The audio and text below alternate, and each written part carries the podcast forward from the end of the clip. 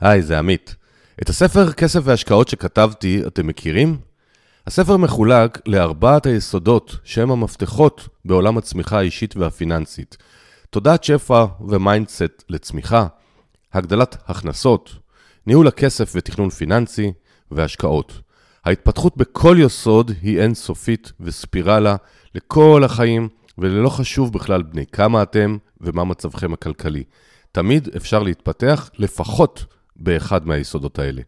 אני מזמין אתכם לרכוש את הספר בגרסה הדיגיטלית שלו או המודפסת, דרך האתר 2invest.co.il. הספר יעזור לכם להגשים את הצמיחה הכלכלית שכל כך מגיעה לכם. ועכשיו, לפרק. שלום לכולם וברוכים הבאים לפרק 97. הפעם הנושא הוא העולם הפנסיוני. אני עמית אשת. היום האורח הוא נדב טסלר, שלום נדב. היי, מה העניינים עמית? מעולה. נדב הוא סמנכ"ל מקצועי בקווליטי שירותים פיננסיים, ובעל הבלוג פנסיוני, שמטרתו להנגיש את עולם הפנסיה. אני מנוי על רשימת התפוצה שלו שנים רבות, ולכן אה, רדפתי אחריו שיסכים להעביר לנו מהידע. בתיאור הפרק יהיה לכם קישור לבלוג. ורגע לפני שנתחיל, אני רוצה לספר שביום שישי, השני לספטמבר, בבוקר, אני עורך כנס, כנס כסף והשקעות בבית ציוני אמריקה. אה, חוץ ממינגלינג וכיבוד כמובן, מה שחשוב יותר יהיה פאנלים מקצועיים, יהיה הרצאות מגוונות וממש ממש עוד העשרה מעבר לנושא שיש לנו בפודקאסט. אה, מוזמנים להירשם דרך האתר toinvest.co.il, קוד קופון בשם כנס ייתן לכם הנחה על כל סוגי הכרטיסים. ואנחנו נעבור לפרק, ולפני זה הבהרה, כל מה שנגיד בפרק הוא חומר לימודים, הוא לא מהווה המלצה בשום אופן, בשום מקרה, לביצוע כל פעולה שהיא בחסכונות הפנסיונים. תתייעצו עם משווק פנסיוני, סוכן, מי שאתם נותן לכם את הייעוץ המקצועי, אבל אנחנו באמת רק, רק חומר לימודי. ונדב כמובן לא ראה את השאלות, כמו תמיד, אז הוא במתח כמוכם, ואני אתחיל אה, בשאלה שמעסיקה את רבים, האם הפנסיה זה בלוף ומאזיננו הצעירים חוסכים אבל לא יקבלו כלום, או שאתה מאמין שהרגולציה פלוס הכלים ייתנו משהו לכולם? אז אה, קודם כל אני מאוד מקווה שאנחנו נמצאים ב, בידיים טובות ובסופו של דבר אה, תחכה לנו פנסיה בסוף, בסוף הדרך. לשמחתי גם מערכות חיצוניות ולא מערכות רק במדינת ישראל שבוחנות את החיסכון הפנסיוני בארץ ובעולם, מדרגות אותנו במיקום מאוד מאוד uh, גבוה. Uh, וכשאני אומר מיקום מאוד מאוד גבוה, הם בעצם בוחנים uh, כמה דברים. קודם כל את, ה, את, ה, את השקיפות של המערכת הפנסיונית ב, ב, בישראל, גם כן את, את אופן ניהול החיסכון מבחינת מבנה ההשקעות, וגם כן את המודל הפנסיוני. אני לא יודע אם דיברת על החבר'ה הצעירים, אז יכול להיות שהחבר'ה הצעירים מכירים את המערכת הפנסיונית של ההורים שלהם. שהייתה מבוססת על, על זכויות, כמו הפנסיות הוותיקות, מבטחים הוותיקה, מקפת הוותיקה, ושם באמת לא היה שום קשר בין מה שאתה הפקדת למה שתקבל. לעומת זאת, בפנסיה החדשה מ-1995, בביטוחי המנהלים, כל אחד מאיתנו יש לו בעצם חשבון, אה, חשבון אישי, שלתוכו הוא מפקיד את, ה, את הכספים שלו, ובסוף הדרך אותם כספים יהפכו להיות הפנסיה שלנו. אז מכאן, אם תהיה לנו פנסיה בעתיד, כנראה שכן. כמה פנסיה תהיה לנו בעתיד? זה כבר תלוי בכל אחד מאיתנו. זה תלוי בכל אחד מאיתנו בשתי רמות. רמה אחת זה כמה נפקיד. דבר שני, בקרן פנסיה מדובר הרבה פעמים על המושג איזון אקטוארי, וזה גם נורא מפחיד אנשים. אתה יכול להסביר קצת מה זה איזון אקטוארי והאם יש סיבה לפחד מזה או לא? אז שוב פעם, אני רוצה בכלל להרגיע את כל המאזינים, לא, לא צריך לפחד. אני לא יודע אם אני בן אדם אופטימי, אני רוצה להיות אופטימי. לא צריך לפחד, ברגע שאנחנו נבין בזה קצת יותר, אז גם יפסיק, יפסיק להדאיג אותנו. קרן פנסיה, בניגוד למוצרי חיסכון אחרים, כמו ביטוח מנהלים או קופת גמל, מתבססת על ערבות הדדית. כלומר, יש קשר בין אה, נדב החוסך לבין אה, ההורים שלו, שהם יכול להיות שהם אה, פורשים, לבין חוסכים אחרים שיכול להיות שהם מקבלים קצבאות אובדן כושר עבודה. בסופו של דבר, כל החוסכים האלה נמצאים בסירה אחת, לטוב ולרע. קודם כל בואו נסתכל על הצד הטוב, כי אמרנו שאנחנו אנשים, אנשים אופטימיים. אז בצד הטוב, קרן הפנסיה לא מרוויחה עלינו שהיא נותנת לנו כיסוי ביטוחי. קרן הפנסיה בעצם מרוויחה עלינו רק בנושא של דמי הניהול. כשאני קונה כיסוי ביטוחי, אם זה לאובדן כושר עבודה או ביטוח למקרה של מוות, אני קונה אותו במחירי עלות. קרן הפנסיה בעצם מניחה מה הסטטיסטיקה שאני אקלע לאירוע ביטוחי, ומתמחרת את הסטטיסטיקה. ומחר, חס וחלילה, אם יש את האירוע הביטוחי, היא משלמת לי על סמך הכספים שאני וחוסכים אחרים הפקידו ל, ל, לקופה. אם חס וחלילה יש יותר תביעות ממה שהעריכו, כלומר הסטטיסטיקה משקרת, נוצר סוג של גירעון אקטוארי בקרן הפנסיה. ואת הגירעון הזה מממנים כל שאר החוסכים בקופה. מנגד, אם יש עודף אקטוארי, כלומר יש פחות תביעות מהסטטיסטיקה, העודפים האלה גם כן חוזרים אלינו לקופה. אז אם אני בוחן את קרנות הפנסיה, גם כן מצד של הגירעון וגם מצד של העודפים, אני רואה שה, שהמספרים בסופו של דבר מתאזנים. גם כשאנחנו מדברים על שנים שהיו גירעונות אקטואריים, אז מדובר פה על איזה חצי אחוז בשנה. משהו שהתשואה שהשיגה הקרן באותם שנים, אה, עקפה את זה לגמרי. אז אנחנו שוב לא צריכים להיבהל שיום אחד הקרן תהפוך לאיזה סוג של פירמידה ולא תוכל לעמוד מאחורי ההתחייבויות כלפי החוסכים.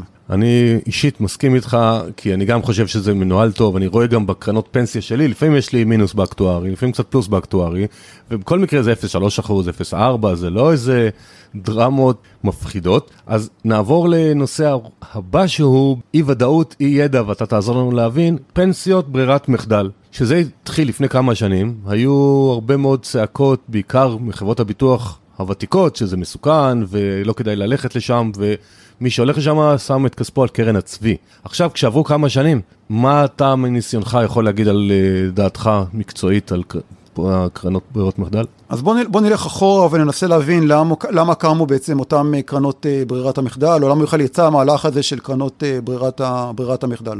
הזכרת את הנושא של ידע, אז יש פה כמובן חוסר ידע בציבור. באה המדינה ואמרה, במקום שאני אוכל לחנך את, הציבור, לבצע את הבחירות הנכונות, להתמקח על דמי הניהול, לבחור את הכיסים הביטוחיים, אני מראש, ושוב פעם זה מתחבר לכל מיני אה, אה, מחקרים של אה, כלכלה התנהגותית, אני מראש יגדיר את אותם תנאי ברירות המחדל. ומי שלא יעשה שום בחירה אחרת, מי שלא יבחר קרן פנסיה ומי שלא יבחר כיסוי ביטוחי, אני בתור המדינה ידאג שמלכתחילה הוא יופנה לקרנות שמציעות את דמי הניהול הזולים ביותר, ויקבל את הכיסים הביטוחיים הגבוהים ביותר. ואם זה לא נראה לו, אם הוא רוצה, אם הוא חושש מאותה קרן ברירת מחדל, או שרוצה להקטין את הכיסוי, הוא כבר יהיה חייב להפוך להיות חוסך אקטיבי. חוסך שמתייעץ עם אנשי מקצוע, או חוסך שבא ובודק את עצמו, בעצמו את, ה, את הדברים האלה. אז אכן, מ-2016 התחילה אותם רפורמה של קרנות ברירת המחדל, הקרנות האלה בחלקן הלכו והשתנו. אם ב-2016 היו לנו שתי קרנות, מיטב דש ואלמן אלדובי, ב-2018 כבר היו לנו ארבע קרנות פנסיה. נכנסו למגרש הזה גם כן קרנות כמו פסגות ואלטשולר שחם, והיום ב-2022 יש לנו שוב פעם ארבע קרנות, שגם הם נכנסו לנו שתי קרנות אחרות, אם זה מור ואינפיניטי.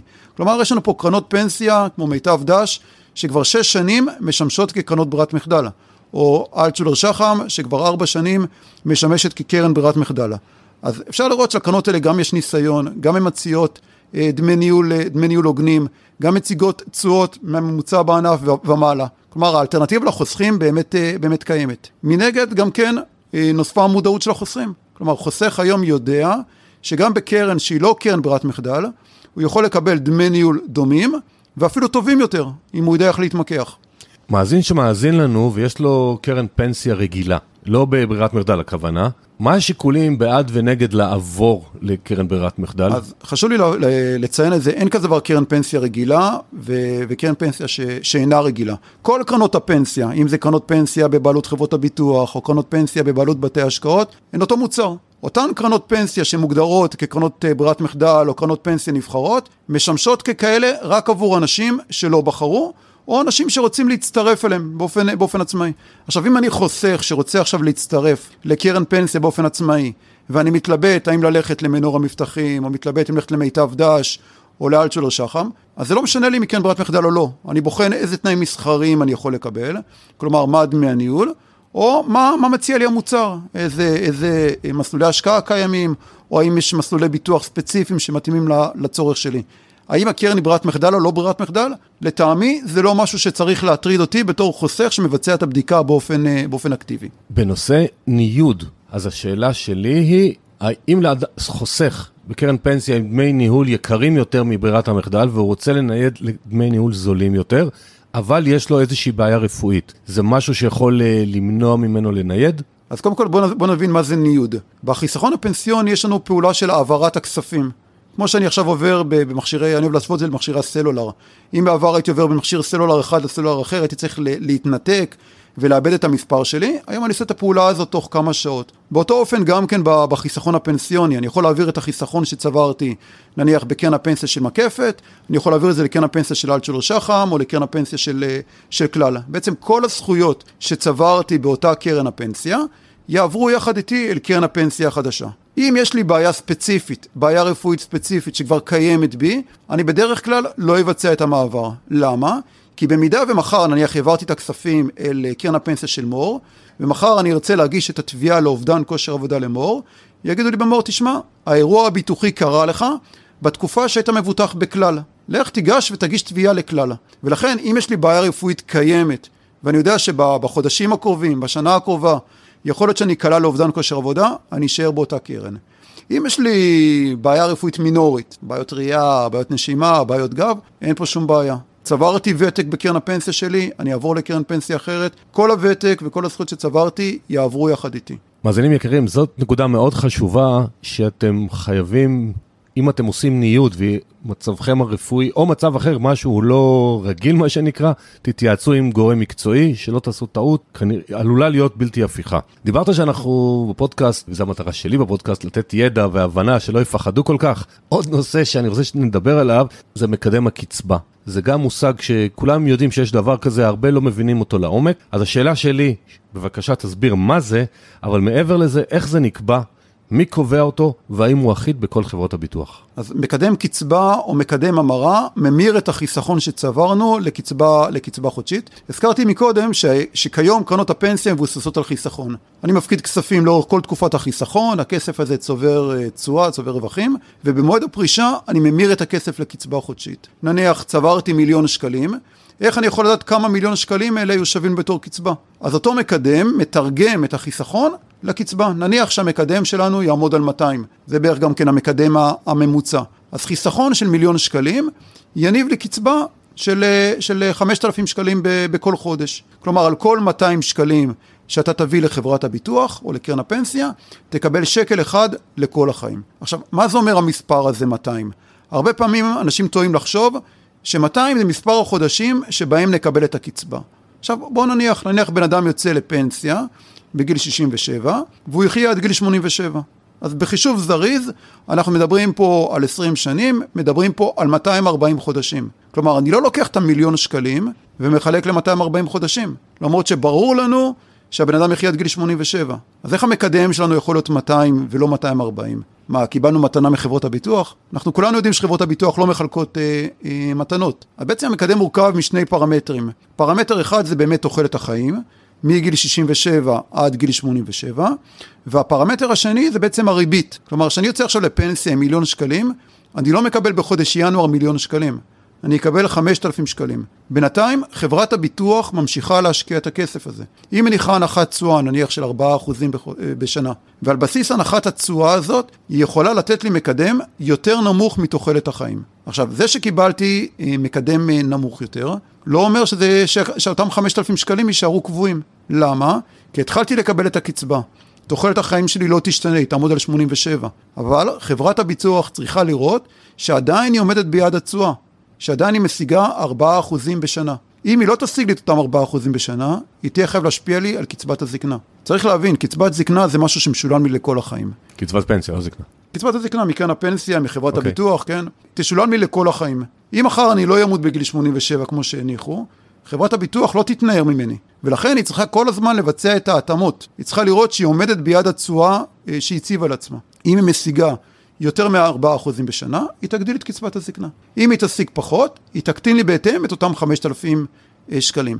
זה גם כן שומר, שומר על העובדה הזאת שכן הפנסיה היא לא פירמידה. היא משלמת את מה שצברת, לא מעבר ולא פחות. ומי קובע את מקדם הקצבה או מקדם ההמרה? האם כל חברת ביטוח יכולה להחליט אם זה 200, 204, 209, או שזה משהו מסודר אה, רגולטורי? בסופו של דבר, כל חברות הביטוח, כל קרנות הפנסיה, מתבססות על לוחות תמותה שקובעת רשות שוק ההון. עכשיו, לא רק שהיא קובעת את רשות שוק ההון, קובעת את לוחות התמותה, היא גם מאשרת את המקדמים של קרנות הפנסיה ושל חברות הביטוח. אז המקדמים הם לא חייבים להיות זהים, אבל עדיין הם יהיו מאוד מאוד אה, דומים. אז תאורטית יכול להיות שחברה X תציע לי פנסיה יותר גבוהה מחברה Y, ואז אני אוכל לנייד עליה שעה לפני שאני רוצה לקבל את הגמלה? בחלום, בחלום הרטוב של, אה, של רשות שוק ההון, ערב הפרישה שלך, אתה תעשה שופינג בין כל קרנות הפנסיה וחברות הביטוח, ותראה מי מציע לך את הגמלה הגבוהה ביותר, מי מציע לך את דמי הניהול הנמוכים ביותר בפרישה, ואתה תעבור אליהם. בפועל, במציאות של היום, עדיין הקצבאות מאוד מאוד דומות בין, אה, בין קרנות הפנסיה או בין חברות הביטוח. חבל.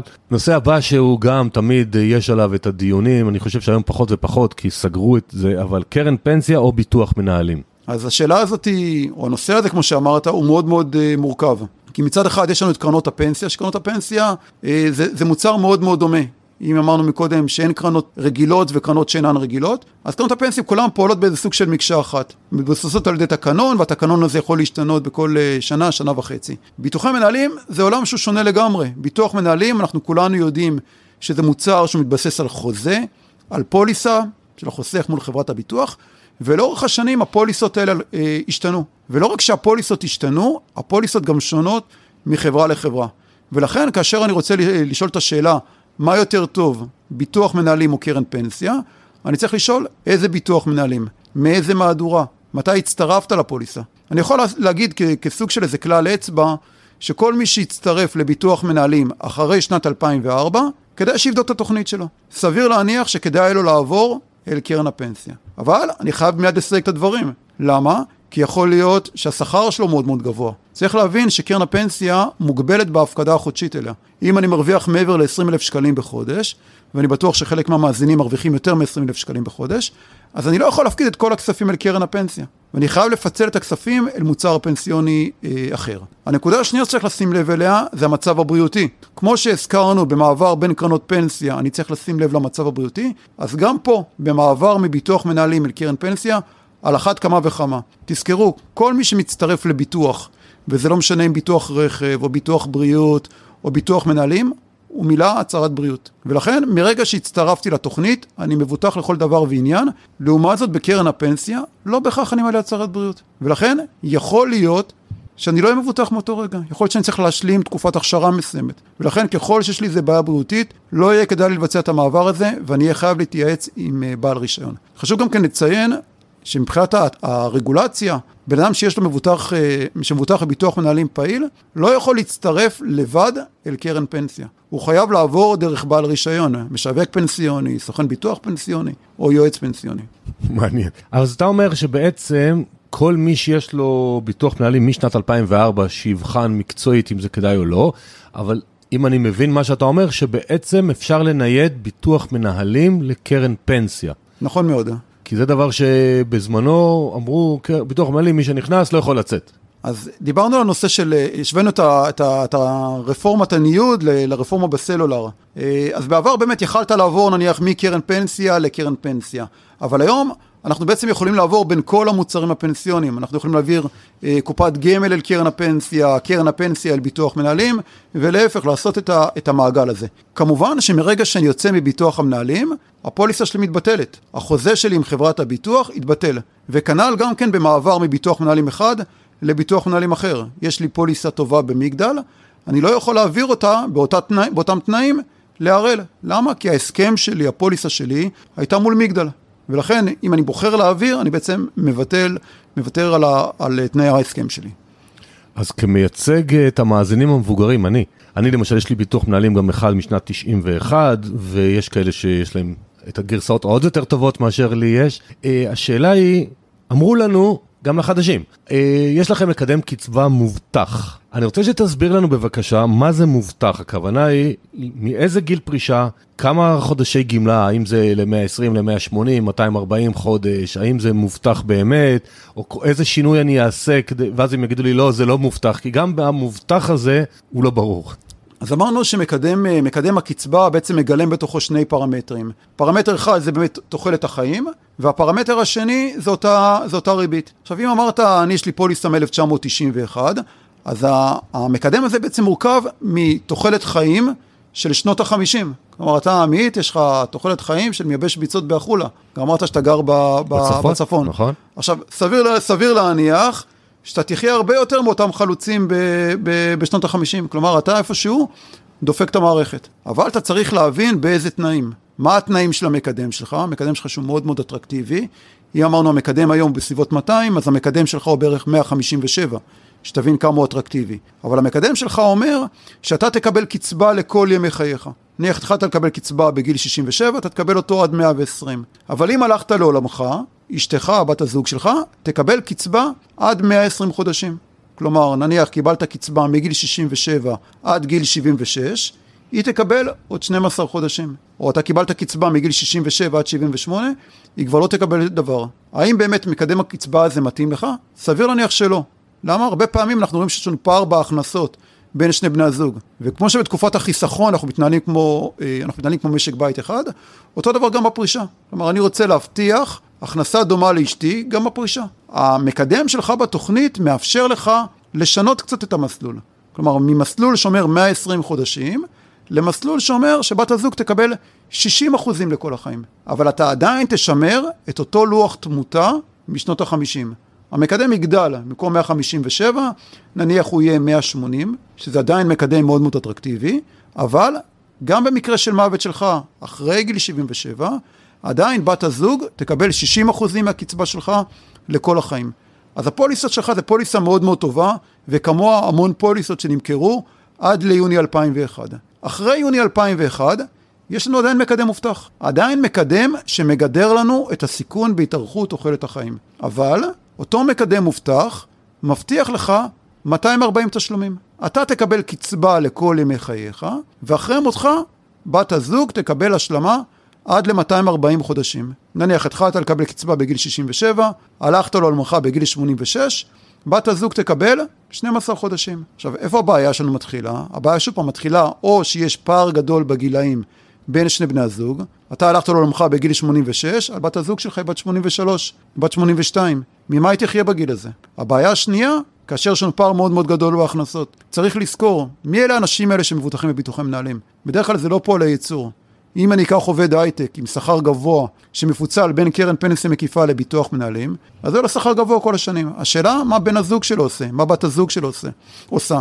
אבל אנחנו יודעים שבמקרים האלה קיים פער מאוד מאוד גדול בהכנסות של בני הזוג. עכשיו, הגעתי לפרישה, אני פתאום מבין את המשמעות של אותו ביטוח מנהלים, שהוא לא מתאים לצורך של משק הבית, ואני מבקש לשנות אותו למסלול, כמו שאמרנו מקודם, 60 אחוזים לבת הזוג. אומרת לי חברת הביטוח, הופה, יש לך מקדם מובטח, אבל רק ל-240 חודשים. אם אתה עכשיו רוצה לשנות את, המ- את המסלול למסלול של 60 אחוזים לבת הזוג, אז למקדם המובטח הזה אין יותר משמעות. אנחנו עכשיו נפתח את לוח התמותה החדש, ונראה מה צריך להיות המקדם שלך. כלומר, אתה בתור חוסך שילמת כל השנים על ביטוח מנהלים שכולל מקדם מובטח, אבל ברגע האמת, ביום שאתה רוצה להשתמש בו, אתה מגלה שהוא לא מתאים לצורך שלך.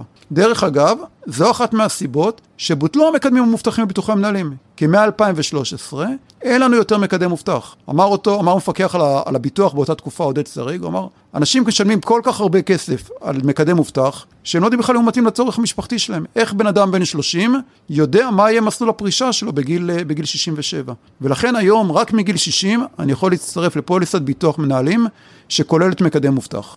אותו שינוי, כשאני בא ומבקש נגיד ל-240 חודש ו-60 אחוז לבת הזוג, בפוליסות היותר חדשות, אז גם לפי לוח תמותה נגיד של 2012, או לפי מה שיהיה ביום שהם יפרשו? לפי מה שיהיה ביום שתצא לפנסיה, 2022, 2037. אז עוד יותר גרוע מהמצב שהיה אצלי, שזה רק זז לשנות ה-50, נגיד בפוליסות המאוד נכון, ישנות. נכון. עכשיו, אם, אם דיברנו על, על ביטוחי מנהלים מה, מהתקופה הזאת, אז אם הגעתי כבר לפנסיה, ויש לי ביטוח מנהלים אחרי יוני 2001, כלומר לא מהמהדורה אה, שלך, כדאי מאוד שאני אבדוק את הכדאיות בפרישה מקרן הפנסיה. כמו שאמרנו, אני יכול לנהל את הכספים, כבר המקדם המובטח הוא כבר פחות רלוונטי, אני בן 67, לא מעניין אותי מה היה שינוי בתוחלת החיים. אני מסתכל היום, מה המקדם שאני יכול לקבל אה, בקרן הפנסיה, מה המקדם שאני אקבל בביטוח המנהלים, אותו שופינג שדיברנו עליו ש, שרוצה רשות שוק ההון, ובדרך כלל אני יכול לשפר את המצב שלי ביותר מעשרה אחוזים, אם אני אעבור בפרישה מביטוח המנהלים אל קרן הפנסיה. אז אפשר לעשות את זה ממש שעה לפני הפרישה? אני הייתי ממליץ לעשות את זה חודש לפני הפרישה. אה, חודש, בסדר, כן, אבל כן. גם דמי הניהול, שאלה עוד פעם, בעצם איזה מהדורות, כי יש מהדורות שהדמי ניהול שם רק בסיס הצלחה וגבוה, ויש מהדורות שזה... אז גם דמי הניהול בפרישה יהיו זולים יותר באשר בקרן הפנסיה אל מול ביטוח המנהלים. זה אחד מה, מהפרמטרים שיוצר את, ה, את הפער בקצבאות. אה, דמי הניהול, אה, הנחת תוחלת, תוחלת החיים, וכמובן התשואה המובטחת. צריך לזכור שקרנות הפנסיה החדשות נהנות ממנגנון של הבטחת תשואה. שמקנה לך יותר יציבות בקצבה, והוא בעצם עוזר לקרנות לעמוד באותו יעד תשואה. אמרנו, אם אני אשיג, הבאנו דוגמה 4%, בפועל זה קצת, אה, קצת יותר, אם אני אעמוד ביעד התשואה, הקצבה שלי לא תשתנה. אם אני אשיג פחות, הקצבה שלי תהיה קצת יותר אה, נמוכה. אז מאזינים יקרים, זה אולי היה קצת מסובך למי שפחות מכיר את המונחים. תעשו rewind, תקשיבו עוד פעם לעשר דקות האחרונות, זה יכול לשנות לכם באלפי שקלים פנסיה חודשית למי שיש ביטוחי מנהלים יותר חדשים. תקשיבו עוד פעם מה שנדב אמר, תבחנו את השיקול אם גורם מקצועי לעבור לקרן פנסיה או לא, ומשמעויות של מקדמים מובטחים, לא מובטחים, מה זה 240 חודש, מה זה 60 אחוז לבת או בן הזוג. אני רואה את זה בפגישות אישיות שאני עושה עם לקוחות, יש הרבה מאוד חוסר ידע בתחום, אבל מסתתר פה כסף אדיר, ודווקא לגיל היותר מבוגר, שאז אנחנו רוצים להיות עם מובטחים כלכלית. אז הזכרת מקודם נדב את בעלי ההכנסות הגבוהות, שלשמחתי גם הם מאזינים לנו, אה, וגם פה תמיד עולה שאלה, מעבר לפעמיים, כאילו ה-20 אלף שקל, שזה נגיד פעמיים בשכר הממוצע במשק, שקרן פנסיה רגילה לא, אסור לקבל, אז יש קרן פנסיה משלימה ויש קופות גמל ויש ביטוחי מנהלים. אתה יכול קצת לתת למאזינים את השיקולים, איפה כדאי להם את היתרה לשים? נכון, אז יש לנו בעצם כמה מוצרים שמאפשרים לבעלי הכנסות גבוהות אה, אה, לחסוך בהם. ופה באמת היינו צריכים להסתכל פחות על הפרמטרים ועל היתרונות של כל מוצר ומוצר, אלא יותר מה הצרכים שלי בתור, אה, בתור חוסך או בתור, בתור משפחה של חוסכים. לדוגמה, אם מדובר בחוסך או חוסכת נשואה, שיש להם ילדים והם רוצים לבטח את ההכנסה ולשמר את ההכנסה של משק הבית. נניח ההכנסה היא 30 אלף שקלים בחודש, ויש לנו משק בית עם שלושה ילדים. אז קרן הפנסיה המשלימה תבטיח לנו לשמר את רמת כיסוי כמו שיש לנו בקרן הפנסיה הרגילה, קרן הפנסיה המקיפה, בעלויות, בעלויות זולות גם מבחינת דמי ניהול, גם מבחינת עלויות כיסוי ביטוחי. מנגד, קרן הפנסיה המשלימה, בדומה לקרן המקיפה, היא גם כן חשופה לאותה, לאותה ערבות הדדית. יכול להיות שאני בתור חוסך אומר, לא, אני מספיקה לי, מספיק לי כיסוי ביטוחי רק על 20 אלף שקלים. אני רוצה בר, ברמת שכר מעבר ל-20 אלף שקלים, לחפש איזה מסלול השקעה מעניין. אולי אני רוצה להשקיע בקופות גמל בניהול אישי, או אולי אני רוצה בכלל מרכיב של ודאות שקיים לי רק בביטוח המנהלים. אז עבור החוסך הזה, אם אני מעוניין בוודאות, אני תערובת שכר מעבר ל-20 אלף שקלים, אני אכניס לביטוח המנהלים, או חוסך אחר שרוצה אה, גיוון גדול יותר בשוק ההון, יבחר ללכת לעולם של אה, אה, קופות הגמל. אני מזכיר לכם שיש לנו היום בתי השקעות בישראל שלא מנהלים קרנות פנסיה. לדוגמה, ילין לפידות, אנליסט.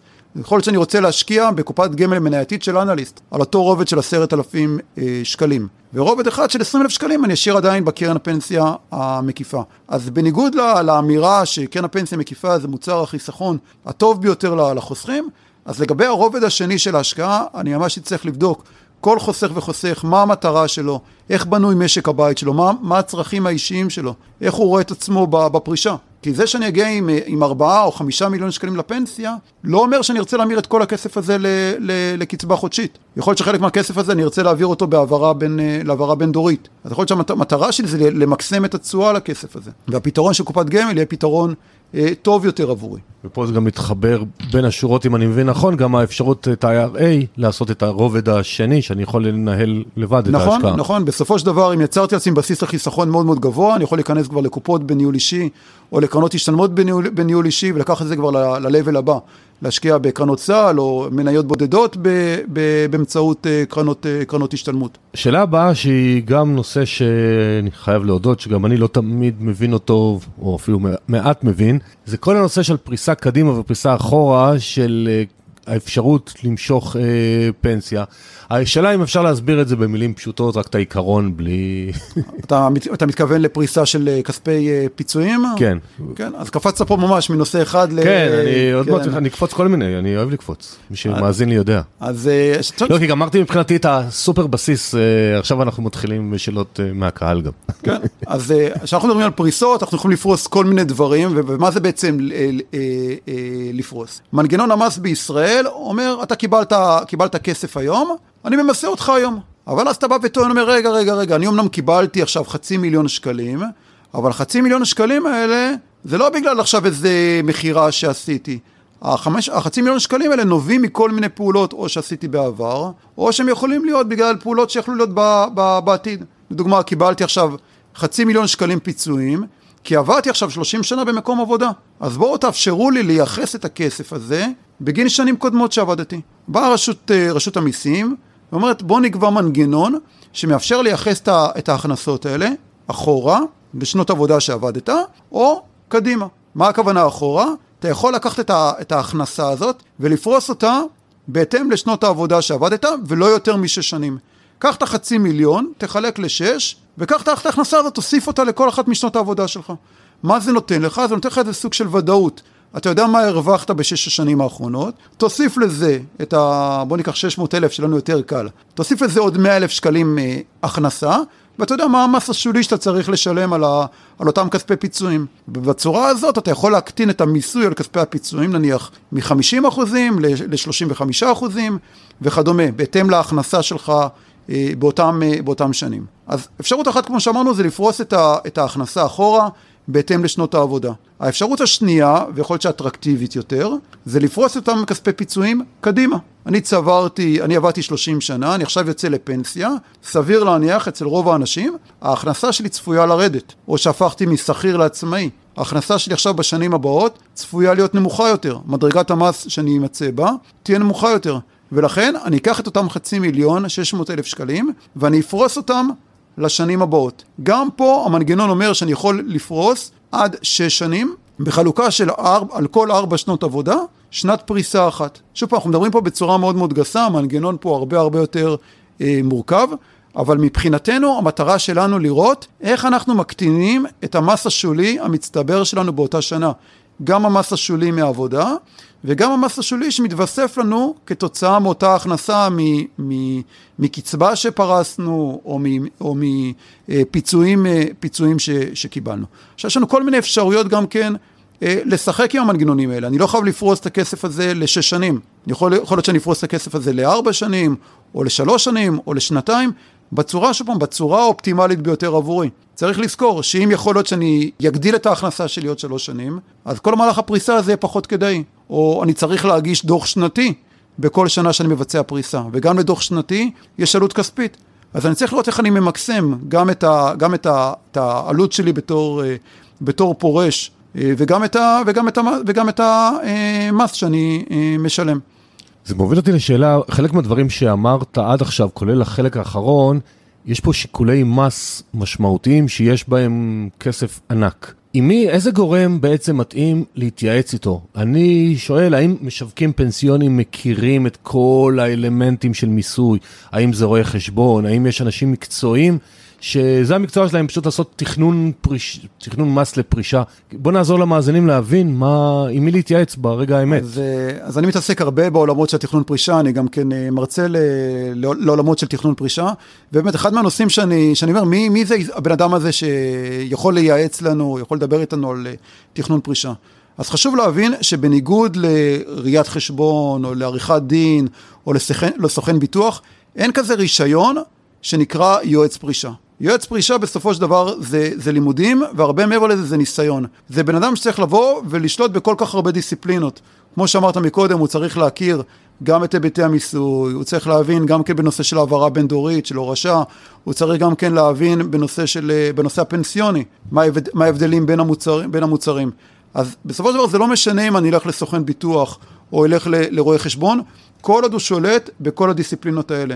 אה, אפילו יותר מזה, הרבה פעמים אני אומר לאנשים שיועץ פרישה הוא גם צריך להיות סוג של פסיכולוג, כי הוא צריך להבין מי, הד... מי הבן אדם שיושב מולו, מה, מה הצרכים של, ה... של, ה... של התא המשפחתי, או אפילו גם קצת רופא. אני יושב עם בן אדם, הוא מספר לי שהוא סובל מזה בעיה, בעיה רפואית, ואני אוטומטית אחרי זה הולך ובודק בגוגל עד כמה הבעיה הרפואית הזאת היא משפיעה על תוחלת החיים. איך זה הולך להשפיע לי עכשיו על, ה, על האופן שבו הוא, הוא ישתמש ב, ב, בכספים הפנויים שלו, בקצבת, ה, בקצבת הזקנה שלו, או כמה כסף אני צריך להבטיח לבת הזוג שלו אחרי שהוא, שהוא ילך לעולמו. אז בסופו של דבר אני לא אשפוט את הבן אדם על סמך התעודה שהוא מחזיק, אלא על סמך באמת השליטה שלו בכל, ה, בכל הדיסציפלינות והניסיון שהוא צבר בעולמות האלה לאורך, ה, לאורך השנים. סבבה. נושא נוסף שעולה הרבה פעמים, שאותי אישית הוא מרגיז, אבל נראה איך אתה תגיד ואז נראה אם אני אסכים איתך או שנתווכח, זה הנושא של יש נושא שנקרא תיקון 190, שאשמח שתסביר אותו, והנושא שאני מכיר זה קופות הגמל לפי אה, תיקון 190, אז השאלה היא למי הן מתאימות. אז בכלל, מה זה התיקון 190 לחוסכים או לכל העולם הזה, והקופות גמל לפי תיקון 190, מה דעתך עליהן? אז אנחנו ממש מנטרים פה מנושאים אה, לנושאים. בוודאי, שיהיה לנו מעניין. אני מקווה שתשים אחרי זה כישורים לכל הגולשים שירצו להשאיר את הידע שלהם בעולמות אה, תוכן האלה. אז אה, באמת, תיקון 190, זה הפך להיות סוג כזה של שם קוד כזה להשקעה. אבל צריך ללכת אחורה ולהבין מה, מה זה תיקון 190, או בכלל מה, ניקח את זה אפילו רחב. קוראים לזה תיקון 190 לפקודת מס הכנסה. כלומר, עשו, עשו שינוי בפקודת מס הכנסה ב-2012, ובמסגרת התיקון הזה עשו, עשו הרבה הרבה הרבה שינוי בפקודה. חלק מהם נוגעים באופן המיסוי של קצבאות הזקנה בפרישה. והגדירו במסגרת התיקון כל מיני מקורות שיוצרים קצבת זקנה פטורה ממס, קצבה מוכרת. ובגדול התיקון הזה אומר שכל כסף מהנטו, כסף שלא קיבלת עליו הטבת מס במועד ההפקדה, או כסף שמוסית עליו במעמד ההפקדה, אם דיברנו על, על חוסכים עם שכר גבוה, אותו חוסך, אם הוא מרוויח מעבר ל-26,000 שקלים והמעסיק מפקיד לו לפנסיה, הוא ממוסה כבר במעמד ההפקדה על החיסכון הפנסיוני שלו. ולכן המדינה אומרת, אין טעם שאני אמסה אותו פעמיים, גם במועד ההפקדה וגם במועד המשיכה כקצבה.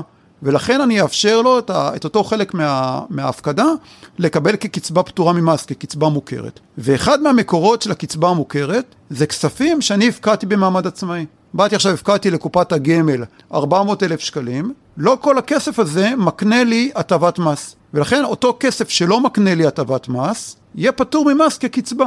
אז זה, זה המשמעות של uh, תיקון 190 לכוונת המשורר. ב-2014 בערך, לא רוצה להגיד מתכננים uh, פיננסיים שהבינו את הארביטראז' שקיים פה, הבינו שאם אני אבוא ואקח את הכספים האלה לא בתור קצבה חודשית, אלא בתור סכום חד פעמי, אני יכול לייצר מנגנון של חיסכון במס רווחי הון לעומת האלטרנטיבות, לעומת ההשקעה בבורסה.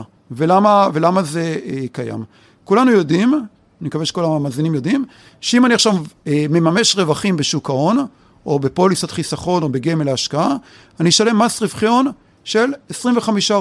לעומת זאת, אם אני בוחר להוון כספים שהופקדו במסגרת תיקון 190, אני אשלם 15% מס נומינלי. כלומר מס ללא, ללא אה, ניטרול האינפלציה. עכשיו בימים ההם, עד לפני שנה וחצי בערך, האינפלציה בישראל הייתה מאוד מאוד נמוכה, אפילו שלילית. כלומר, אם אני בוחן את ההבדלים בין השקעה באפיק ריאלי, של 25% ריאלי, לבין 15% נומינלי, אני יוצר פה מנגנון של, של הטבת מס רווחי הון אדירה לחוסכים. ולכן, באמת בין השנים האלה, 2015 עד 2020, ראינו לא, לא רוצה להגיד מיליארדי שקלים, מיליוני שקלים שזורמים לעולם קופות הגמל של, אה, של חוסכים שהבינו את האפשרויות שגלומות במכשיר השקעה הזה.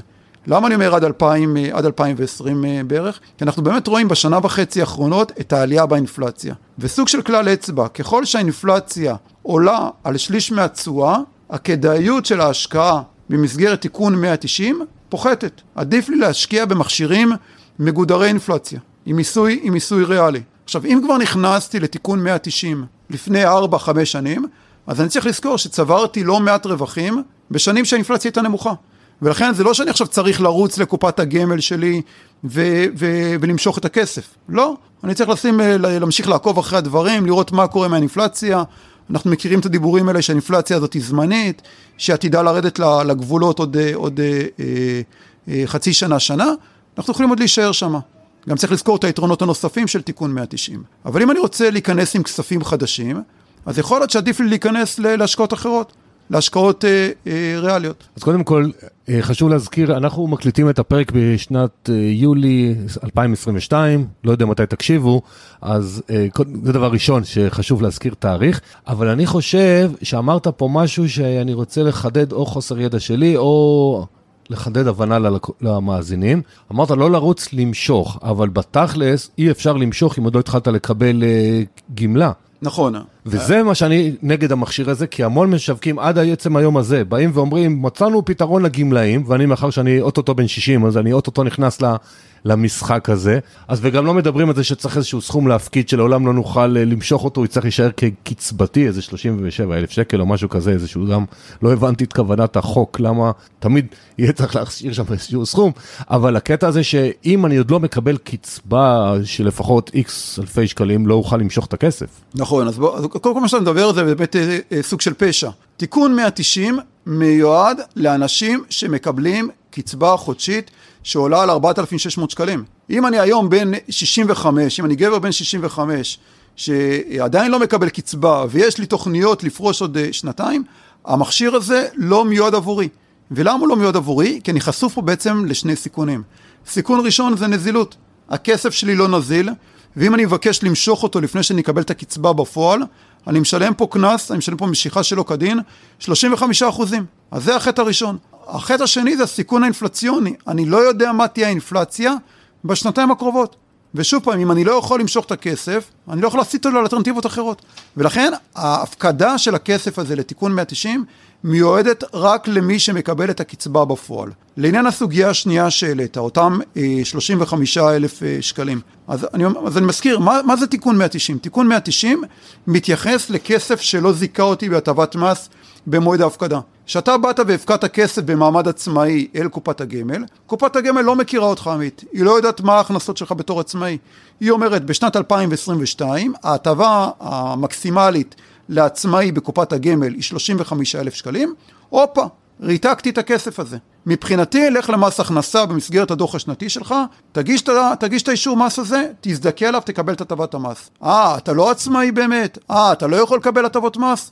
בוא תוכיח לנו את זה. בוא תוכיח לנו שאין לך אחות, ונשחרר לך את הכספים האלה אה, בהתאם לאישורים שתציג לנו.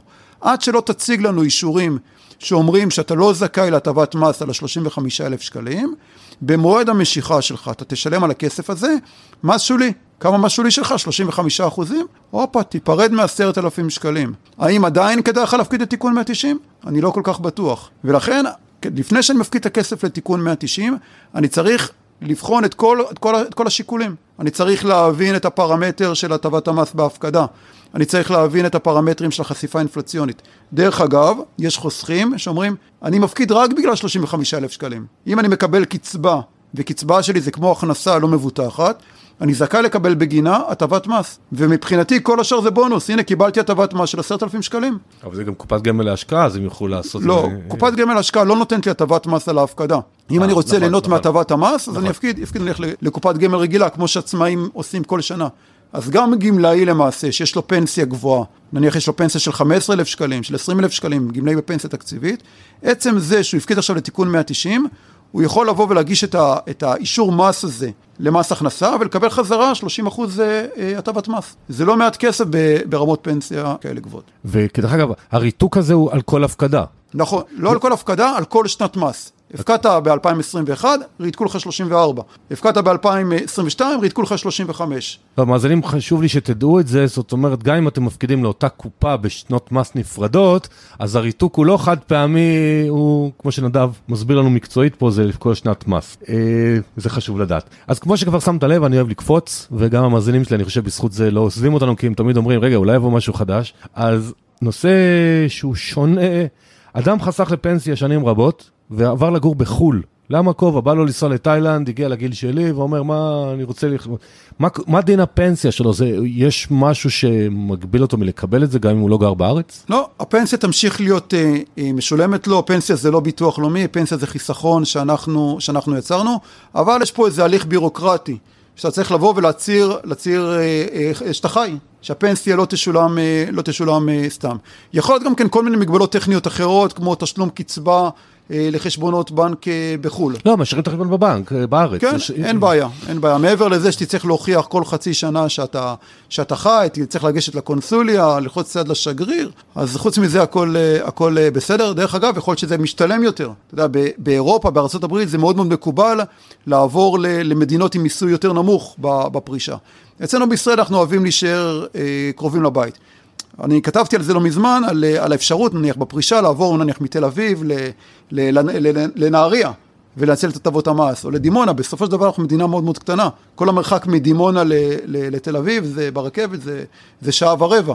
אז שתדע שאני גר ביישוב ש-7% זיכוי מס יש לי, איפה שאני גר בפריפריה. יפה, יכול להיות... יש יתרון סוף כל סוף לגור בפריפריה. יכול להיות שתהפכו את זה בסופו של דבר, יכול להיות שסתם נהריה תחליט למתג את עצמה בתור אה, עיר לקשישים, יש מזג אוויר מצוין, הטבות מס.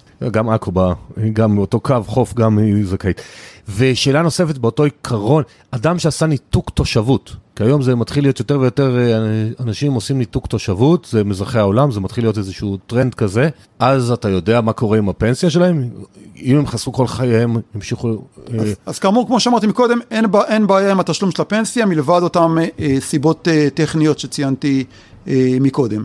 מעולה. והאם תושב זר אה, יכול לעשות בארץ קופת גמל להשקעה לצורך העניין? כשאתה מציין תושב זר, למה אתה נגיד? אזרח אמריקאי, אזרח אה, אירופאי. אז אה, אזרחים אמריקאים זה צרה בפני עצמה. זה לא, זה לא האם הם אה, אה, יכולים, זה האם, אה, האם אה, כדאי להם. למה? כי כמו שדיברנו מקודם על, בן אדם שניתק תושבות, צריך להבין את המשמעות המיסויית. ובארצות הברית לא, לא אוהבים שאזרחים אמריקאים מעלימי מס, ולכן בניגוד לישראל יש חובה להגשת דוח שנתי לאזרחים אמריקאים בכל, בכל שנה, וזה לא משנה אם אתה, אם אתה שכיר ועצמאי, ובמסגרת הדוח השנתי שלך אתה צריך לדווח על אותם רווחים שנצברו לך ב- באותה קופת גמל להשקעה. כלומר, אתה, אתה משלם מס כבר על רווחים שנמצאים בקופה שאתה לא, שאתה לא, שלא מימשת אותה. גם אם לא מימשת. נכון?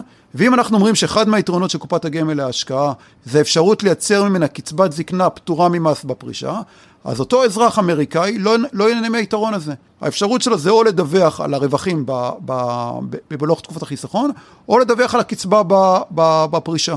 ולכן אזרחים אמריקאים כדאי מאוד שיבחנו יחד עם רואי החשבון שלהם, שאיתו הם מגישים את הדוח השנתי, באיזה מוצרי השקעה כדאי להם להשקיע את הכספים, ובדרך כלל יהיה כדאי להם להשקיע בניירות ערך אמריקאים. יש הרבה בארץ עם אזרחות אה, אמריקאית.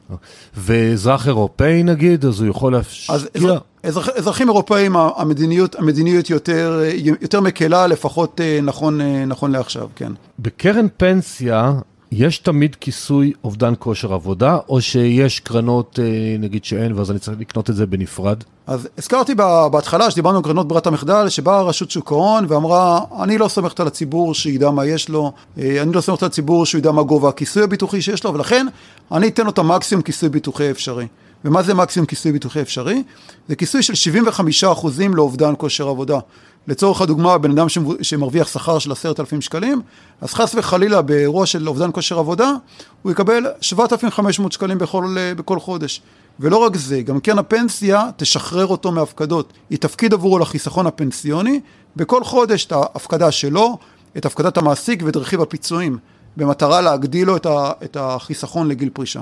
מעבר לאובדן כושר עבודה, יש לו גם כן ביטוח למקרה של מוות. חס וחלילה, במקרה של מוות, בת הזוג שלו, בן הזוג, ידוע בציבור, אפילו אם זה מאותו, מאותו מין, יקבלו קצבה חודשית לכל החיים. הקצבה יכולה להגיע עד ל-60% מהשכר. אם נחזור לדוגמה מקודם, נניח השכר היה 10,000, אז זה 6,000 שקלים בכל, אה, בכל חודש לכל החיים לבן הזוג. לילדים זה יכול להגיע ל-40% עד לגיל 21. עכשיו, פה חשוב מאוד לשים לב, הכיסוי המרבי למקרה של מוות זה 100% מהשכר, נניח 10,000 שקלים, ופה זה ניתן לאישה בכל גיל, לא משנה מתי הצטרפה לקרן, ולכל גבר שהצטרף לראשונה עד גיל 41. עכשיו, הכיסויים המרביים ניתנו לכל מי שהצטרף לקרנות הפנסיה משנת 2018. אם הצטרפתם לפני 2018 לקרן הפנסיה, נניח הצטרפתם לקרן הפנסיה של הראל, לקרן הפנסיה של כלל, ולא סתם אני מציין את הקרנות האלה, כי בקרנות האלה, נניח מי שהצטרף גם בגיל 30, יכל לקבל כיסוי נמוך יותר. ולכן חשוב מאוד שיראה מה גובה הכיסוי הביטוחי שלו בקרן הפנסיה. האם הוא עומד על 100% מהשכר או כיסוי חלקי. איך אני יכול לראות את זה? בדוח הרבעוני שאני מקבל מקרן הפנסיה, אני אראה בטבלה הראשונה, בטבלה א', מה אני אקבל, מה, מה בת הזוג תקבל במקרה של מוות. מה הילדים יקבלו במקרה של מוות. אני צריך לחשב, לראות שבאמת מדובר ב-60% מהשכר שלי. אם הסכום נמוך יותר, פשוט להרים טלפון לסוכן הביטוח שלי, או להרים טלפון אל קרן הפנסיה, ולבקש לשנות את מסלול הביטוח בקרן הפנסיה, להגדיל את אחוז הכיסוי. ולשים לב זה נכון גם אם אה, התחתנתם, התגרשתם, נולדו ילדים, כל הדברים האלה בדוח השנתי תמיד תכתבו, תעדכנו, כדי שתהיו מכוסים על מה שאתם מתכוונים. הם לא יכולים לדעת אם אתם לא מעדכנים. נכון מאוד, נכון מאוד. ציינו את הנושא הזה של, של ידועים בציבור, ובאמת הרבה פעמים אנשים אומרים, רגע, אבל אני רווק, הקרן לא יודעת את זה מול משרד, משרד פנים, אז באמת, בשנים האחרונות יש לנו כל מיני סוגים של, של מערכות יחסים. יכול להיות שבן אדם יגור עם מישהי, יגור עם מישהו, ויהיה להם ילד משותף, אבל במשרד הפנים הם עדיין רשומים כ, כ, כרווקים.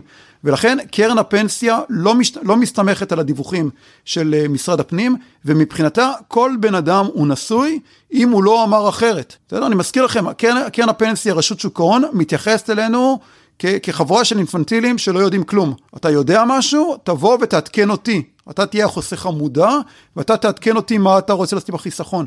אם אתה לא יודע, אני אתן לך את המקסימום כיסוי. אני אתן לך את המינימום דמי ניהול, ואני אתן לך את המסלול השקעה שמתאים לגיל שלך. מעולה. שאלה לגבי שכיר שהופך להיות עצמאי, וזה הופך להיות יותר ויותר אה, נפוץ. אני מדבר על, אה, לצורך העניין, מ-100% שכיר ל-100% עצמאי, לא מדבר על מעורב. האם אפשר להמשיך את אותה קרן הפנסיה?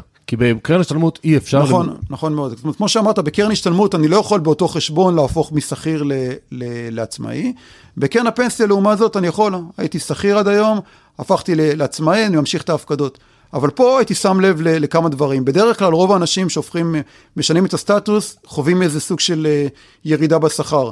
יכול להיות גם כן יש איזו תקופה של, אה, של הפסקת הפקדות. וגם פה, קודם כל, לפני שאני אתן את ההמלצות שלי, אז חשוב להתייעץ עם, אה, עם בעל הרישיון. אבל צריך להבין שבקרן הפנסיה יש לנו מנגנון של ריסק, הסדר ביטוח שבמהלכו אני שומר על הכיסוי הביטוחי שלי בהתאם לשכר האחרון שהיה מבוטח בקרן. נניח הייתי שכיר שהרוויח 20 אלף שקלים, אז בואו עכשיו אני אעשה הסדר ביטוח. בתור עצמאי, אני אשמר את אותו, את אותו שכר, אני אקבל את אותו שכר. בינתיים, בתור עצמאי, אני אראה בינתיים מה קורה איתי, מה קורה איתי בחודשים הראשונים. יכול להיות שאם חשובים לי היבטי המיסוי, אני אפקיד לקופת גמל. ואז אחרי שנה, שנה וחצי, שכבר ביססתי לעצמי את ההכנסה, אני אחדש את ההפקדות לקרן הפנסיה. כדי לא לפגוע לי בגובה, בגובה הכיסוי הביטוחי. כי אם עד היום הפקדתי לקרן הפנסיה 4,000 שקלים, ועכשיו אני הולך להפקיד 1,000 שקלים לקרן הפנסיה, אני הולך להוריד לי בצורה הדרגתית את גובה השכר המבוטח בקרן. ולכן אני יכול לשמר על זה באמצעות אותו, אותו אה, הסדר ריסק. הדבר השני שצריך לשים לב זה לנושא דמי הניהול. יכול להיות שגם דמי הניהול שלי היו תלויים ברמות שכר מסוימות. יכול להיות שיש לי הסדר דמי ניהול שאמור להתחדש, ויכול להיות שאני עכשיו לא הולך להפקיד את זה תקופה. אז גם פה צריך להבין האם דמי הניהול שלי יעלו כאשר אני אפסיק את ההפקדות, או שדמי הניהול שלי יישמרו גם כאשר אני אהיה עמית. לא פעיל או עמית בהסדר, אה, בהסדר ריסק. לדוגמה, אם הזכרת מקודם את קרנות ברירת המחדל, אז בקרנות ברירת המחדל דמי הניהול נשמרים לי לתקופה של עד עשר שנים ממועד ההצטרפות. כלומר, גם אם עכשיו אני נמצא בהסדר ריסק, או הפסקתי את ההפקדות אל קרן הפנסיה, עדיין אותם דמי ניהול מוזלים שקיבלתי, עדיין הם יישמרו לי. נושא שאני חושב, אה, תקן אותי אם אני טועה, שאנשים במעבר הזה לפעמים מפספסים, זה אובדן כושר עבודה, כי כשאני שכיר, יש לי שכר מבוטח. כשאני עצמאי זה לפי השומה לפני מס. עצ... עצמאים חדשים הרבה פעמים זה, השומה לפני מס היא נמוכה יותר, ואז הם מבטחים את עצמם באובדן כושר בעודף. אז בקרן הפנסיה אין לנו את המנגנון הזה של אה, בחינת, אה, בחינת הכנסות. אם הייתי עכשיו שכיר ועשיתי הסדר ריסק, אז הנה מבוטח כמו שהייתי שכיר על אותו שכר של 20 אלף שקלים. אבל אם עכשיו קניתי, אם הייתי מבוטח בביטוח מנהלים, ועכשיו נניח שנה אני לא עובד, אז אני לא יכול להיות מבוטח על 20 אלף שקלים, כי כמו שאמרת בעצמך, ההכנסה היא, ההכנסה היא אה, נמוכה יותר. ואני בעצם מבוטח, מבוטח ביתר ואני לא אקבל את זה. לכן גם פה אני צריך לבצע את ההתאמות. אבל איך קרן, לא הבנתי איך קרן הפנסיה, אה, אם ההכנסה שלי יותר נמוכה והרווח שלי יותר נמוך, איך, איך, איך היא יוכל לשמור לי על האובדן כושר, כמו שהיה לי אה, כשהייתי שכיר? אז בקרן הפנסיה, האובדן כושר עבודה אה, נקבע על, בס, על בסיס ההפקדה שלך. הוא לא מבצע לך מבחן הכנסות. אתה יכול לקחת עוזרת בית, או אדם שעובד מהבית וההכנסות שלו נמוכות, ומחליט להפקיד, לבטח עצמו, לייצר עצמו חיסכון, חיסכון פנסיוני גבוה. הוא רוצה להפקיד כל חודש 3,000 שקלים. אז על בסיס אותם 3,000 שקלים שהוא מפקיד, ייגזר השכר המבוטח שלו בקרן. הבנתי, עכשיו הבנתי. חוסך שעכשיו מאזין ששומע אותנו ורוצה לפתוח קרן פנסיה, קופת גמל, לא משנה כרגע מה. השאלה היא איזה פרמטרים היית ממליץ לשים לב בזמן בחירת החברה ונעזוב רגע דמי ניהול. כי דמי ניהול זה קל, זה 0.6, זה 0.3, זה 0.9, יופי. אבל הרי אומרים מצד אחד ביצועי עבר לא מנבאים את ביצועי העתיד, אבל כן צריך לקבל החלטה ולבחור. איזה פרמטרים אפשר אה, להציע? תראה, בסופו של דבר, אם אנחנו יכולים להניח ש, שדמי הניהול שלנו יהיו דומים, ואי אפשר להסתמך על אה, תשואות עבר, אז אני הייתי הולך על, ה... על תמיד הפרמטר החשוב ביותר, וזה בסופו של דבר השירות. ולא הייתי הולך למדד השירות של, של רשות שוק ההון. לפרמטר הזה מבחינתי אין שום משמעות. אלא באמת לשירות האישי שאתה יכול לקבל בסופו של דבר באותו גוף. יש לך איש קשר בגוף, אח שלך, בן דוד שלך, סוכן, משווק של אותו גוף, שאתה יודע שהוא בסופו של דבר יענה לך לטלפון, לך לאותו גוף. זה פרמטר ראשון. הפרמטר השני יכול להיות באמת מסלול השקעה מיוחד. היום יש לנו, יש לנו מסלולים שקיימים כמעט בכל הגופים, אבל עדיין יכול להיות לנו מסלולים שהם ספציפיים לגופים. תן לנו דוגמה בבקשה. אה, סתם לדוגמה, במיטב דש יש מסלול שהוא מחכה מדדי טכנולוגיות. אז בלי להיכנס עכשיו עם להמלצה, אם זה התקופה להיכנס למדד טכנולוגיות לא או לא, אם זה מה שאני מאמין בו, זה קיים כרגע רק במיטב, אה, במיטב דש. במנור המבטחים יש מדד מניות עולמי. אז אם זה המסלול שאני, שאני מאמין בו, אני אכנס למסלול הזה. אה, באינפיניטי יכול להיות מסלול אחר. אז אם אני מאמין במסלולים האלה, או... או דווקא, ב, דווקא אצל הציבור החרדי זה מאוד מקובל, כל המסלולים נכון. הכשרים. יש כאלה שהולכים לכשרות בד"ץ, יש כאלה שהולכים לכשרות גלטון, יש כאלה שהולכים לתשואה כהלכה. אז במקרה כזה פחות מעניין אותי התשואה או, או המסלול או הגוף, אלא מעניין אותי גוף הכשרות. ואני אומר, ברגע שהגדרתי לעצמי שיש פרמטר שעבורי הוא נותן דירוג גבוה יותר לחברה המנהלת, אני אלך בעקבותיו לא, לאותה, לאותה אה, החברה. אבל בסופו של דבר, עבור החוסך הממוצע, מה שנקרא, תמצא את הבן אדם הזה, שבסופו של דבר, ברגע האמת, יהיה שם בצד השני כדי לעזור לך, תדאג שדמי ניהול שלך הם דמי ניהול הוגנים, והתשואה שלך היא תשואה מעל הממוצע, ותלך לאותו, ותלך לאותו, לאותו גוף. ופעם בשלוש-ארבע שנים תדגום את זה. אנחנו אף פעם לא יודעים מי, מי יהיה הגוף שימשיך להוביל את זה, אבל אחרי שלוש-ארבע שנים, תראה שעדיין דמי הניהול שלך מתחת לממוצע, התשואה שלך מעל הממוצע, ואיש הקשר שלך עדיין עונה לך ב, ב, בשיחת הטלפון, אתה בידיים טובות. אחלה עצות, וכמו שנדב אמרת מקודם, אפשר לנייד, זאת אומרת, אחרי 3-4 שנים ראיתם חברה א' ירדה מנכסיה, תעברו לחברה ב' שאתם מרגישים שה... שהיא יותר טובה. אה, אנחנו מתקרבים לסוף, אז הייתי שמח אם תוכל לתת לנו כמה טיפים להיזהר מטעויות גדולות שאתה מזהה אצל אנשים, לקוחות, סביב מה שדיברנו, עולם הפנסיוני, עולם החיסכון. כן. אה, אז, אז אני אכנס, אני אכנס, אה, כמו שאמרת, אתה מתקיל אותי פה, אז אני אכנס פה לשתי טעויות מאוד מאוד קריטיות מבחינתי. אחת, אחת מהן זה טעות בשלב החיסכון, והשנייה זה טעות בשלב, ה, בשלב הפרישה. והטעות הראשונה זה, זה אותם מסלולי השקעה. כמו שאמרנו, רשות שוק ההון מכווינה אותנו לנושא של אה, ברירות מחדל, גם בכיסוי ביטוחים, גם בדמי הניהול, גם במסלולי השקעה. וברירות המחדל נותנות מענה לממוצע. ואנחנו יש לנו אפשרות לשפר את המצב שלנו. ואיך, ואיך אני יכול לשפר את המצב שלי? על ידי הגדלת הסיכון בחיסכון הפנסיוני שלי, וזה שוב פעם, בעיקר בגילאים צעירים. אני בתור חוסך צעיר יכול לבוא ולהגיד, אני במקום 50% מניות, אני רוצה להגיע לחשיפה של 70% מניות, או 100% מניות בחיסכון הפנסיוני שלי. ולמה זה כל כך חשוב בגיל צעיר? 45% מהחיסכון הפנסיוני שלנו נחסך בין גילאי 27 לגיל 37, בגלל האפקט של הריבית דריבית. אם אני בשנים האלה יגדיל את רמת הסיכון בחיסכון הפנסיוני שלי ויעלה את החשיפה שלי למניות, אני אשפר עוד יותר את המצב שלי. זאת הנקודה הראשונה. הנקודה השנייה, אני אקח אותה דווקא לפרישה. בהנחה וניהלתי את החיסכון הפנסיוני שלי בצורה מיטבית, התמקחתי על דמי ניהול, וידעתי לתזמן את השווקים ולעבור בין החברות, וכל הזמן לבחור את המסלולי אה, אה, השקעה הטובים, הטובים ביותר, עדיין ההחלטה לגבי מסלול הפרישה שלי יכולה להיות שווה לי 20% אה, בפנסיה. ולמה אני מתכוון? ביום שבן אדם יוצא לפנסיה, הוא צריך לבחור את מסלול הפרישה שלו, הוא צריך לבחור כמה הוא יקבל וכמה בת הזוג שלו תקבל. הוא צריך לקבל החלטה האם לתת לבת הזוג שלו 30 אחוזים מהקצבה שלו, או 100 אחוזים מהקצבה שלו. ובמחקרים שעשו בארץ, מחקר של, של פרופסור אביה ספיבק, הוא גילה שבישראל קיימת איזה, אה, לא, לא רוצה להגיד אה, אהבת יתר, אה, אבל, אה, אבל הנטייה שלנו גם כן אה, לחשוב על בן הזוג, וגם כן לחשוב על, ה, על היורשים שלנו, ולהבטיח להם יותר מעבר לצורך הכלכלי של, ה, של התא המשפחתי. כלומר, מגיע הפורש, אומר, אחרי שאני אמות, אני רוצה לתת 80 אחוזים לבת הזוג שלי. יכול להיות שהוא אמר את זה במחקר כי הוא רוצה להרשים את, ה, את, ה, את החוקר, אבל המטרה שלנו גם כן בפרישה, זה לראות מה הצורך של משק הבית. כמה בחייהם הם יקבלו ביחד, וכמה אחרי מותו של אחד מבני הזוג או של, או של בת הזוג, כמה יישאר לשני. ואם אני אבחר לבת הזוג שלי 80 אחוזים או 100 אחוזים, אני מבטיח לזה שההכנסה של משק הבית בפרישה תהיה נמוכה יותר ממה שיכולה להיות. או אם אני אגדיר שאני רוצה להעביר ל, לילדים שלי יותר כסף מהיכולת הכלכלית שלי, אני אחיה עם פחות. ופה המשמעות הכלכלית של זה היא יותר, הרבה יותר גבוהה מכל דמי הניהול שנתמקח עליהם לאורך כל תקופת החיסכון. אז אלה שתי נקודות קיצון שמאוד מאוד יכולות להשפיע על איך יראה החיסכון שלנו בפרישה.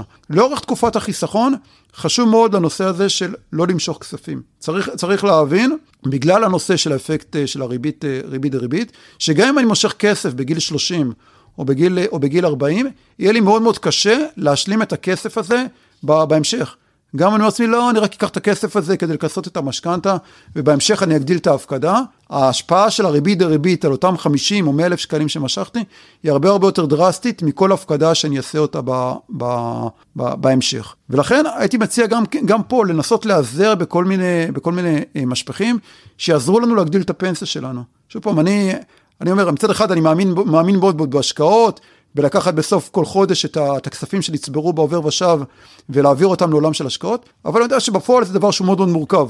דוגמה, אני חוסך בקופת גמל להשקעה, כדי להעביר עכשיו כסף לקופת גמל להשקעה, אני צריך לעשות העברה בנקאית, לשלוח להם את האסמכתה שישייכו את הכסף, לעקוב אחרי הדברים, זה דבר שהוא מאוד מאוד מורכב. אז אתה עושה אותו פעם בשנה, פעמיים, פעמיים בשנה. אז הפתרון לזה יכול להיות הוראת קבע. אתה מגדיר הוראת קבע, ואוטומטית בכל חודש מהחשבון שלך עובר כסף לקופת הגמל השקעה, לפוליסת החיסכון, לתיק, לקרן הנאמנות שלך, לאן, לאן, שאתה, לאן שאתה יכול. בצורה הזאת אנחנו עוזרים לעצמנו לחסוך. אותו דבר גם כן בחיסכון הפנסיוני שלי. אני יכול להגדיל את ההפקדה שלי מ-6% ל-7%, כמובן תלוי בכדאיות.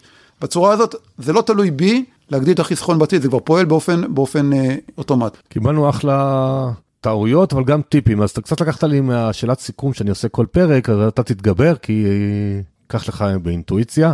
אני מסיים כל פרק בבקשה אה, מהמרואיין לתת לנו שלושה טיפים לחיים, שהם יכולים להיות קשורים לעולם התוכן שדיברנו, יכול להיות סתם דברים שאתה מאמין בהם שלא קשורים לעבודה. אז אחד, אני מוכן לסלוח לך ולוותר לך, להגיד שעשית את ההוראת קבע ותחסכו בלי לחפש פתרונות. אבל עוד שניים או עוד שלושה, אני אשמח לשמוע. כן, אז קודם כל, אה, טיפ נוסף לגבי חיסכון, אה, חיסכון לילדים, שוב פעם, הכל אה, טיפים, טיפים מהחיים.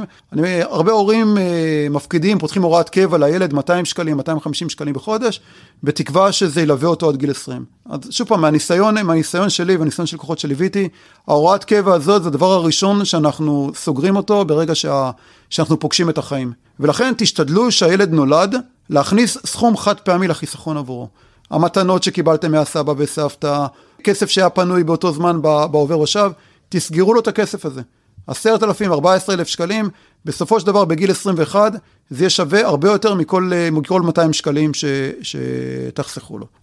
הטיפ השני אה, נוגע לפרישה מוקדמת. אה, אני נמצא פה עם, אה, עם עמית, הוא מספר לי שהוא בפרישה מוקדמת כבר, כבר, 30, כבר 30 שנים, והוא עובד יותר קשה ממה שהוא עבד בתור שכיר. אז פרישה מוקדמת זה לא בעצם פרישה מעבודה, זה לעבוד במשהו שאתה אוהב. וברגע שאתה עובד במשהו שאתה אוהב, אתה לא צריך לפרוש. וטיפ שלישי שאני רוצה לתת לך בכל זאת, גם כן קשור לפורשים, כשאני נכנסתי לעולם החיסכון הפנסיוני, אז באמת הייתי עובד הרבה על כללי אצבע, והכלל אצבע הראשון שקיבלתי, כדי להגדיל את הפנסיה אתה צריך לדחות את הפרישה. ואיפשהו אני צריך לשאול את עצמי, רגע, מה אני צריך, מה, מה יוצא לי מזה שאני דוחה את הפרישה?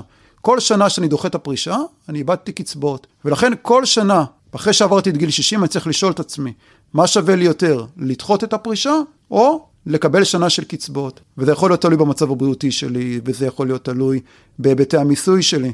וזה יכול להיות תלוי במה, במה, במה אני ממשיך לעשות בחיים.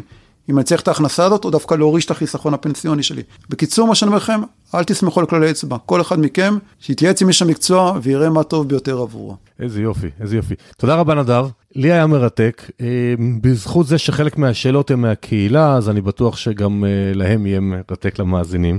אה, ולכם אני מזכיר שבתיאור הפרק יש לינק לבלוג של נדב.